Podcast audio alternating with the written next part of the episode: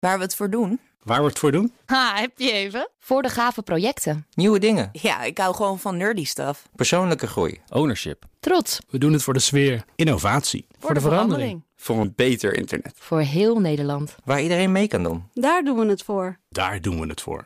Waar doe jij het voor?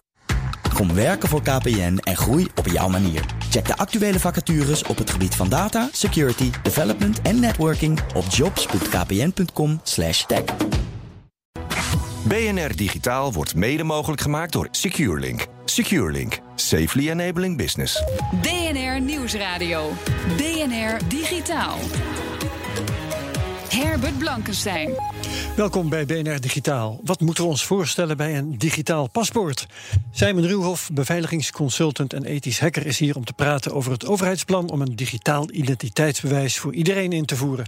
Wat zijn de voor's en de tegens? Straks in de tweede helft van BNR Digitaal Rudy van Belkom. Hij is toekomstonderzoeker en is een nieuw platform gestart over de toekomst van kunstmatige intelligentie. Waarom laten we die zo op onszelf lijken, is de vraag die hij stelt.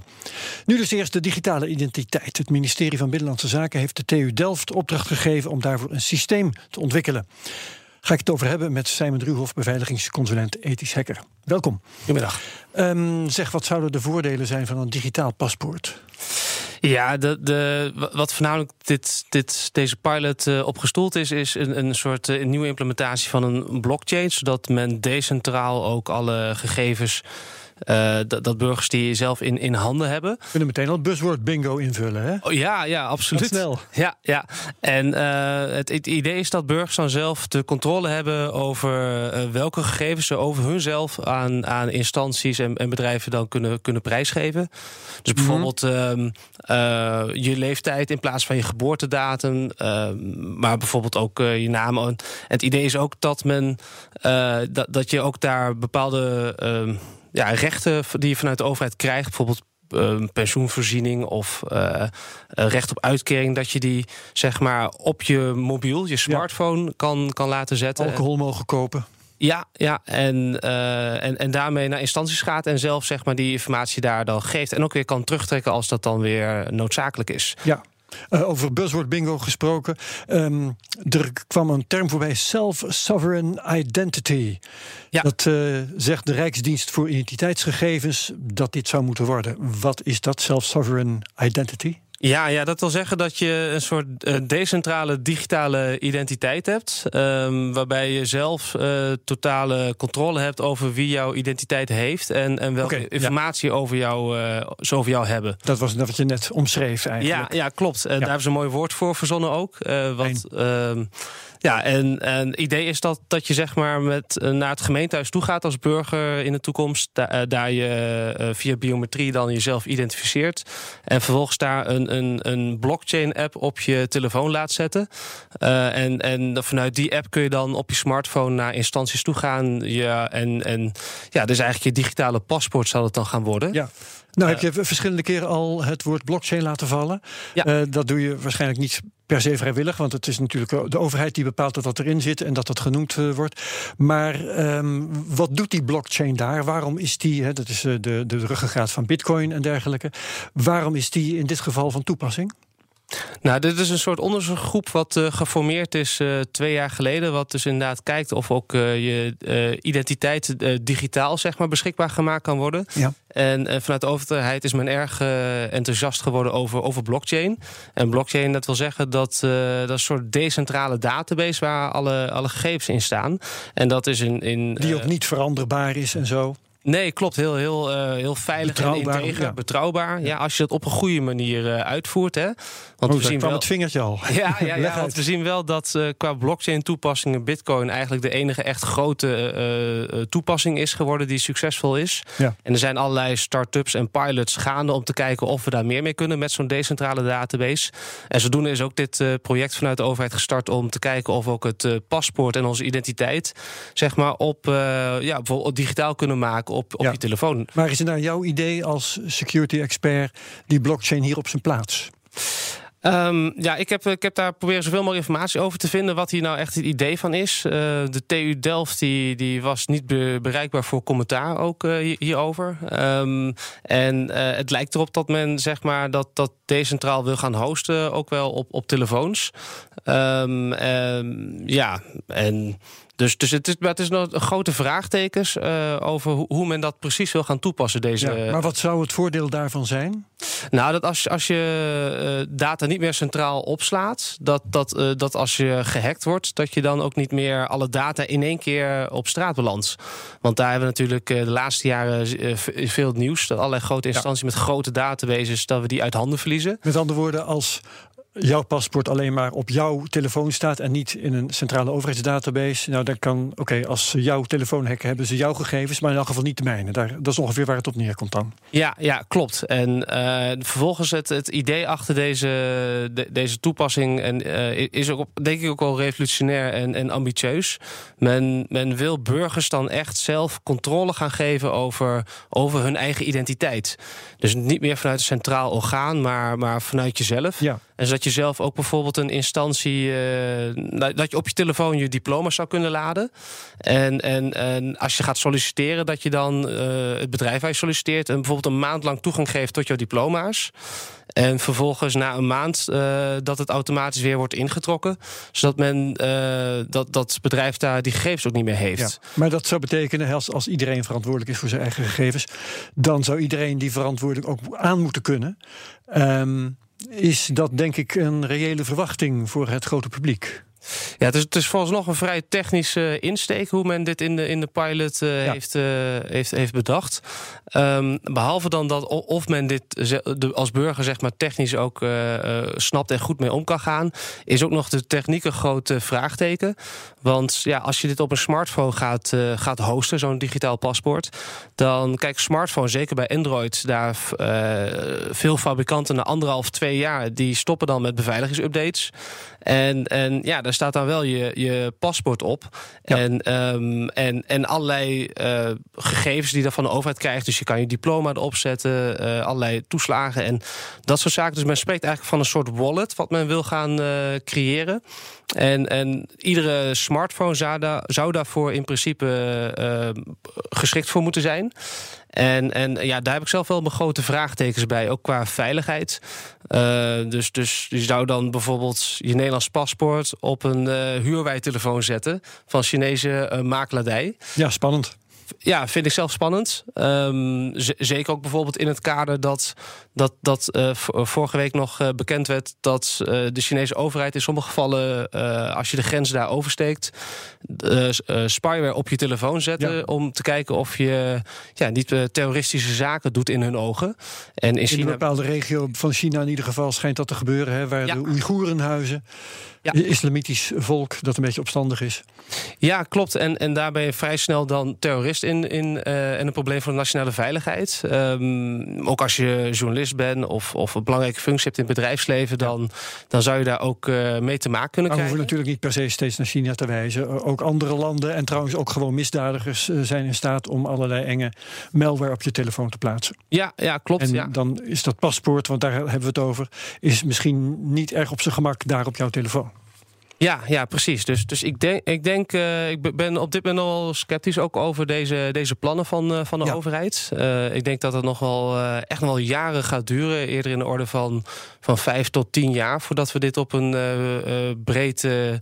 Eh, breed in, eh, zouden kunnen gaan uitrollen. Eh, de techniek is er nog niet klaar voor. Het is nog wat vrij experimenteel. En, ehm, maar ja, het is nu echt nog in onderzoeksfase. Dus ik ben wel benieuwd waar het naartoe gaat. Maar het, het, ja, de, de buzzword lingo, zeg maar, komt wel. ja, die gaat wel erg. kun je erg invullen bij dit project. Ja. Nog even, ehm, want vorig jaar zouden de Rijksdienst voor Identiteitsgegevens. Die noemde ik net al. En de TU Delft al een eh, kleinschalige test gaan doen met een dergelijk systeem. Eh, wat is er van die test geworden? Ja, gemeente Utrecht en Eindhoven die zouden vorig jaar zomer eh, meedoen met een pilot eh, vanuit dit project. En eh, nou, bijvoorbeeld in Eindhoven zou je dan vouchers kunnen laden op je telefoon om, om bij de voedselbank eten te krijgen. Of bij de slijterij kunnen aantonen dat je 18 jaar of ouder bent zonder je, je identiteit prijs te geven. Ja, wat op zich handig is, als dat op die manier kan. Hè, dat je niet Ja. steeds met de hele paspoort hoeft te zwaaien. Ja, ja Maar klopt. verder. Ja. Ehm, maar toen bleek eigenlijk eigenlijk uh, deze week dat, dat van die hele uh, pilot... dat daar eigenlijk uh, niks terecht van was gekomen. En ik heb ook gesproken met de gemeente Utrecht... en die zeiden dat de TU Delft vorig jaar nog niet, de techniek nog niet klaar had... om om uh, ja, uh, met de pilot te kunnen, uh, aan de slag te kunnen gaan. Dus die test heeft niet plaatsgevonden? Nee, nee die heeft niet plaatsgevonden. Uh, maar men heeft nu wel besloten, een jaar later, om het nog grootser te gaan aanpakken. Uh, en nou, ook op het Digicampus, wat de TU Delft nou ja, host, om daar bedrijven en overheidsorganisaties uit te nodigen om samen te gaan experimenteren. Om te kijken wat men allemaal met dit digitale paspoort zou kunnen gaan. Doen. En dat is ook weer opmerkelijk, want uh, dat is een euvel dat je bij veel overheids-ICT-projecten ziet. Dat in plaats van uh, simpeler, dat het alleen maar ingewikkelder wordt. Gebeurt hier dus ook. Ja. Uh, nog zonder dat een test geslaagd is, wordt het alweer ingewik ingewikkelder gemaakt. Is dat niet een recept voor mislukkingen? Nou, je maakt het jezelf wel heel lastig als je het inderdaad zo groots aanpakt. Uh, als je kijkt naar het visiedocument van de, de Blockchain Foundation, de, de groep waaruit dit ook, uh, deze pilot georganiseerd is, dan heeft men echt hele grootse plannen met dit, uh, met dit platform. Um, want stel dat het lukt dat je een digitaal uh, identiteit op je smartphone kan, kan laten draaien, dan kan je natuurlijk allerlei overheidsdiensten aan, aan koppelen. En overheidsdiensten kunnen dan op je smartphone weer allerlei gegevens en rechten zetten en, en diploma's en noem maar op. Um, dus men, men wil eigenlijk een soort uh, geheel nieuwe overheidsdienstverlening hieromheen gaan bouwen als dit ja. succesvol blijkt te zijn. En nou ja, met die ambitie uh, ja, is het wel een grote kans dat dit uh, niet heel erg gaat slagen. Uh, dus ik, ik, ja, ik ben daar sceptisch over. ik denk dat je dat eh, eigenlijk wat kleiner moet aanpakken. maar ja, men kiest dan toch wel voor dit ambitieuze plan. Ja, en Jij bent hier niet voor het eerst, je bent hier vaker geweest, uh, bijvoorbeeld als het om digitaal stemmen ging. En ik ken je als een pleitbezorger van, uh, van stemmen op papier in plaats van digitaal. Wat vind je nou het beste medium voor een identiteitsbewijs? Is dat digitaal of is dat misschien toch ook papier? Nou, misschien een combinatie van, uh, van allebei. Wat je nu ziet in ons huidige paspoort is... we hebben een, een papieren paspoort waar ook een computerchip in zit... Met, uh, waarmee je draadloos ook jezelf uh, bij de douane kan authenticeren. En dat, dat werkt aardig goed. Kijk, het, het voordeel van zo'n analoog paspoort... wat we dan nu hebben met een klein stukje digitaal component, is dat het heel weinig aanvalsoppervlak heeft. Dus je kan daar als, als hacker, als aanvaller, kan je dat heel moeilijk, kan je daar kwaad mee doen. Maar ja. op het moment dat je zo'n paspoort op een uh, smartphone uh, zet, dan heb je daar uh, telecomverbindingen, je hebt internetverbinding opdraaien, je hebt allerlei apps. Dus dat is een hele vijandige omgeving, zeg maar, om, om iets, heel, iets wat heel integer en, en zorgvuldig bewaard moet blijven, om dat daar op te slaan. Ja, ja. En je ziet bijvoorbeeld wel dat um, uh, banken, die, die laten wel hun bank, uh, zijn met nieuwe technologie bezig om een bankpas op je telefoon te laten draaien. Maar banken zijn daar een stuk terughoudender mee. Die kiezen bijvoorbeeld alleen de, de flagship modellen van, uh, van telefoons om dat op te laten draaien. Die zijn veiliger. Oké. Okay. Um, veiligingsconsulent Simon Ruhoff, dankjewel. Blijf zitten, want we gaan het zo ook nog hebben over kunstmatige intelligentie. Kunstmatige intelligentie dus. Computers laten denken en beslissen als mensen. Het is misschien wel het ultieme doel van AI. Maar snappen we de technologie en onszelf überhaupt wel? Dat bespreken we zo. BNR Nieuwsradio. BNR Digitaal. En welkom terug bij BNR Digitaal. Duikboten zwemmen niet zoals vissen en vliegtuigen vliegen niet zoals vogels. Denk daar maar eens over na. Dus waarom zouden computers dan wel moeten denken als mensen? Op basis van interviews en een literatuurstudie ontwikkelde mijn gast Rudy van Belkom een online platform waar alles te vinden is over de status van kunstmatige intelligentie. Hartelijk welkom. Dank u. Jij bent toekomstonderzoeker en projectleider bij de Stichting Toekomstbeeld der Techniek. Dat is een organisatie die toekomstverkenningen produceert. Niet waar? Uh, en jij vindt dat de gemiddelde mens te weinig weet van kunstmatige intelligentie. Hoe weet je dat? Nou, ik, dat is niet per se een statement die ik heb gedaan. Wat ik wel merk is als ik me. Ik heb me nogal verdiept in het onderwerp. Ik heb veel gelezen over. En ja. wat je gewoon heel erg merkt is dat het. Dat, dat de discussie eigenlijk vrij ongeïnformeerd is. Dus er worden uitspraken gedaan.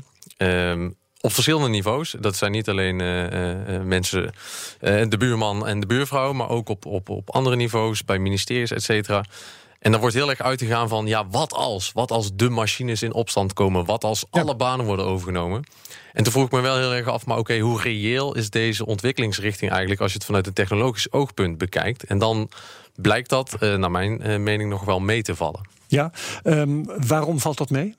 Omdat de technologie weliswaar ver is. Hè. De laatste decennia heeft het zich enorm ontwikkeld. Maar tegelijkertijd vergelijken we het dus heel erg met wat mensen kunnen. Uh, menselijke intelligentie is in dat opzicht vrij complex. Um, wat wij kunnen, um, dat kan AI nog niet. En uh, dat benadert het eigenlijk nog niet eens.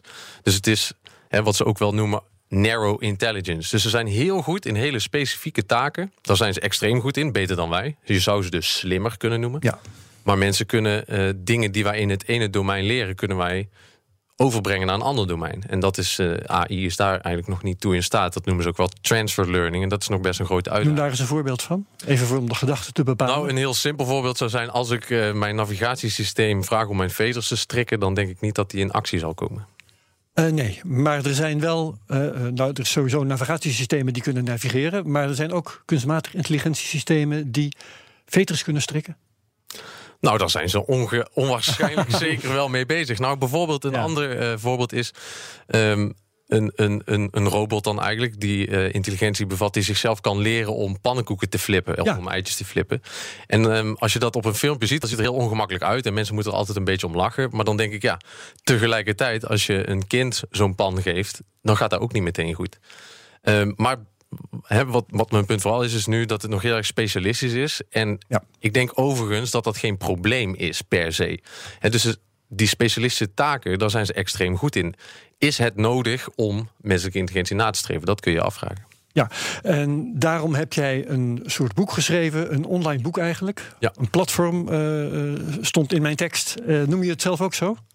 Het is, uh, het is een interactief platform, inderdaad. Ja. Um, je kunt heen en weer lezen. Ja, het uitgangspunt was hoe consumeren, hoe consumeren mensen informatie. En dat is niet meer lange lappen tekst, maar mensen willen uh, op eigen tempo, op eigen keuze onderdelen daarvan lezen. En dat is heel goed mogelijk op dat platform. Inderdaad. Ja, um, en wat zijn dan de misverstanden die jij uh, het, het liefste bestrijdt? Is dat dan bijvoorbeeld wat je net zegt, dat we te makkelijk denken over kunstmatige intelligentie en daar te veel eigenlijk aan toeschrijven? Nou, er zijn een aantal dingen. Eén is, het wordt denk ik overschat, maar tegelijkertijd ook onderschat. He, dus er zijn. Nou, wordt het echt moeilijk. Nou ja, het, het, ik denk dat zeg maar uh, mogelijkheden op het gebied van, van dat, wat ze dan general intelligence noemen, of human ja. level intelligence, dat dat misschien nog overschat wordt. Bijvoorbeeld een minister-president oh ja. als robot, dat is nog wel heel erg ver weg. Terwijl we het misschien ook wel onderschatten, omdat het al best wel alomtegenwoordig in ons leven is. En er zijn al allerlei producten, diensten die wij dagelijks gebruiken, waar algoritmen, waar uh, artificiële intelligentie in gebruikt wordt. En dat wordt misschien weer onderschat. Dus de impact op de arbeidsmarkt is zeker wel daar. Alleen het wil niet zeggen dat alle banen verdwijnen. Dat is weer een overschatting. Maar een onderschatting is dat er niks verandert. Ja, en jij zegt dus eigenlijk... Uh, we moeten niet uh, verwachten en misschien ook niet willen... dat kunstmatige intelligentie op alle niveaus tegelijk de mens evenaart.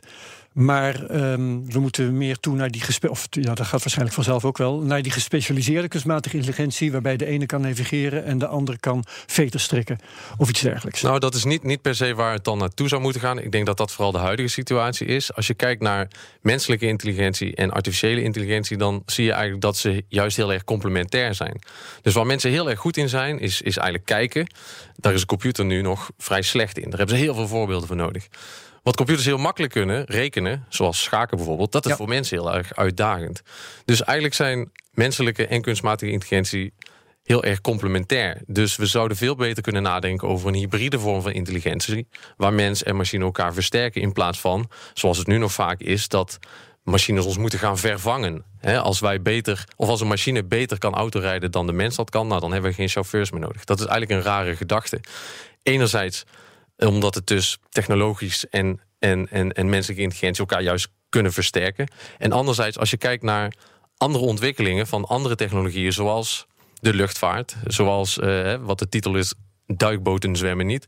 We zijn pas echt stappen gaan maken toen we eigenlijk het principe hebben losgelaten dat, een, dat we moeten vliegen zoals een vogel. Dus hè, flapperen met je vleugels, dat hebben we in de beginfase hè, we geprobeerd. Hebben, dat, ja. geprobeerd. Werkte niet. En pas toen we zijn gaan kijken naar de wetmatigheden eigenlijk die daarop uh, van kracht zijn, zijn we in één keer stappen gemaakt. En ik denk dat we met intelligentie eenzelfde soort ontwikkeling. Dus vanaf de jaren 50 staat het als stip op de horizon, menselijke intelligentie. Dus we proberen het te kopiëren. We kijken naar hoe werkt het bij mensen en dat proberen we technologisch te kopiëren. Maar ik denk dat we veel grotere stappen gaan maken als we dat dus loslaten en gaan kijken naar wat zijn eigenlijk wetmatigheden die intelligentie voortbrengen. En dan zouden we dus een andere vorm van intelligentie kunnen krijgen die ons juist kan helpen en misschien zelfs de wereld kan verbeteren. Ja, um, en um, je haalt zelf op je website nog een filosofische discussie aan in hoeverre we zelf eigenlijk wel autonoom zijn. Hele bijzondere vraag. waarom is dat in deze context van belang? Nou, het is eigenlijk een vraag die je als vanzelfsprekend tegenkomt. Hè? Uh, we noemen het dus artificiële intelligentie, dus het is een vorm van intelligentie. We proberen menselijke intelligentie te kopiëren. Maar wat weten we inderdaad over menselijke intelligentie? En dan komen we er eigenlijk achter dat dat zeer beperkt is. En zeker als je het filosofisch benadert, dan zijn er heel veel begrippen: bewustzijn, vrije wil, empathie, creativiteit, common sense. Dat zijn allemaal dingen die wij elkaar eigenlijk toeschrijven. Dus ik vind dat ik bewust ben. En ik denk dus dat jij dat ook bent, omdat wij enigszins op elkaar lijken. Ja. Um, maar we kunnen het bijna niet aantonen. Dus er zijn eigenlijk geen operationele definities die we kunnen inzetten om aan te tonen dat bewustzijn bestaat. Maar het is wel makkelijk om er gewoon van uit te gaan dat het zo is. Ik bedoel, het helpt niet echt om dat te bevragen aan elkaar, want dan krijg je een hele complexe wereld. Um, maar we, we, zijn nog niet zover dat we kunnen aantonen in de hersenen van oké, precies dit deel, dat zorgt voor bewustzijn en dat deel zorgt voor vrije wil en of, nee. of combinatie van delen, dat weten we eigenlijk niet. En dus weet je het ook niet voor machines. En dus weet je het ook niet voor machines. En misschien is dat dus ook helemaal niet zo relevant. Want bijvoorbeeld, je hebt nu allerlei ethische discussies. Europa komt met allerlei rapporten over ethiek. Heel belangrijk natuurlijk. Stevast staat daar iets over transparantie en uh, uitlegbaarheid. Hè? Explainable AI. Je zou je kunnen afvragen hoe explainable zijn mensen dan? Ik bedoel, als, als ja. we een ongeluk maken in het verkeer en ik vraag daarna, waarom heb je dat gedaan? Nou, dan krijg je een achteraf geregisseerd antwoord, zoals bij een computer waarschijnlijk ook zal zijn. Is dat dan een probleem? Ik denk dat het veel interessanter is om de vraag te stellen: hoe kunnen we omgaan met entiteiten die niet uitlegbaar zijn en hoe gaan we daarmee om in de samenleving? In plaats van ze uitlegbaar maken, wat volgens mij al niet meer lukt. Wie zich echt in wil verdiepen, die kan naar www.detoekomstvan AI. Dankjewel Rudy van Belkom, toekomstonderzoeker en projectleider bij de Stichting Toekomstbeeld der Techniek. En ook Simon Ruhoff, beveiligingsconsultant, die staat hier nog. Ook hartelijk bedankt. Terugluisteren van BNR Digitaal gaat via bnr.nl, onze app, iTunes, Spotify of waar je ook maar naar je podcast luistert. En daar vind je ook mijn andere podcasts, waaronder bijvoorbeeld Space Cowboys. Wat BNR Digitaal betreft, heel graag tot volgende week. Dag. Ook Harm Edens vind je in de BNR-app. Je kunt BNR Duurzaam niet alleen live luisteren in de app, maar ook terugluisteren als podcast, zoals al onze podcasts. En naast dat de BNR-app Breaking News meldt, houden we je ook op de hoogte van het laatste zakelijke nieuws. Download nu de gratis BNR-app en blijf scherp.